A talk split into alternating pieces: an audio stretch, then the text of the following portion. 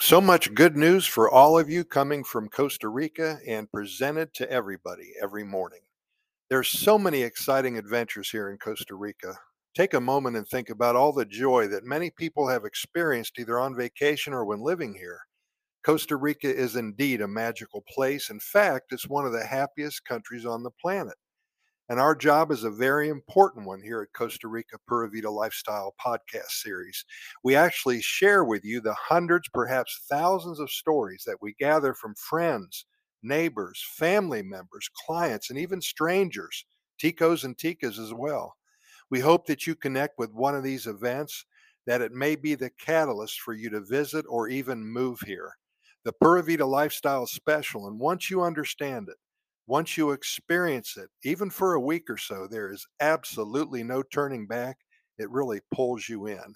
Let's talk about Juan Carlos. He's a manager at the local Mas por Menos in my neighborhood, close to Sabana Park.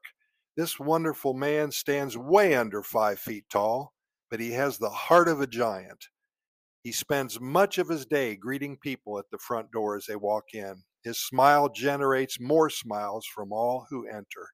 For those of you who have not visited Costa Rica before, this is indeed the norm. The ticos and ticas, they go out of their way to make their days and the days of others pleasant. This is a part of the Pura Vida lifestyle that we always mention here on this uh, on our website and also on this podcast series. I often visit the cafe there in the back of Mas por Menos. It's beautiful. It's right by this cereal aisle.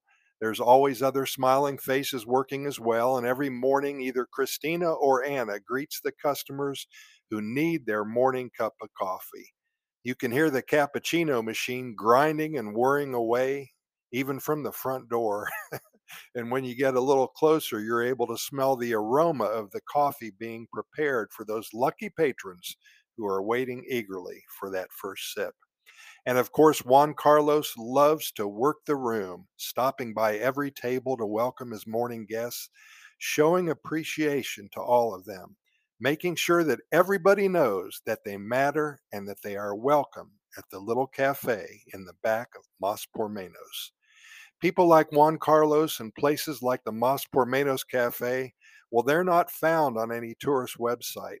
The actions of Juan and his employees are not mentioned in the colorful brochures at the tourist centers and at the airport kiosks.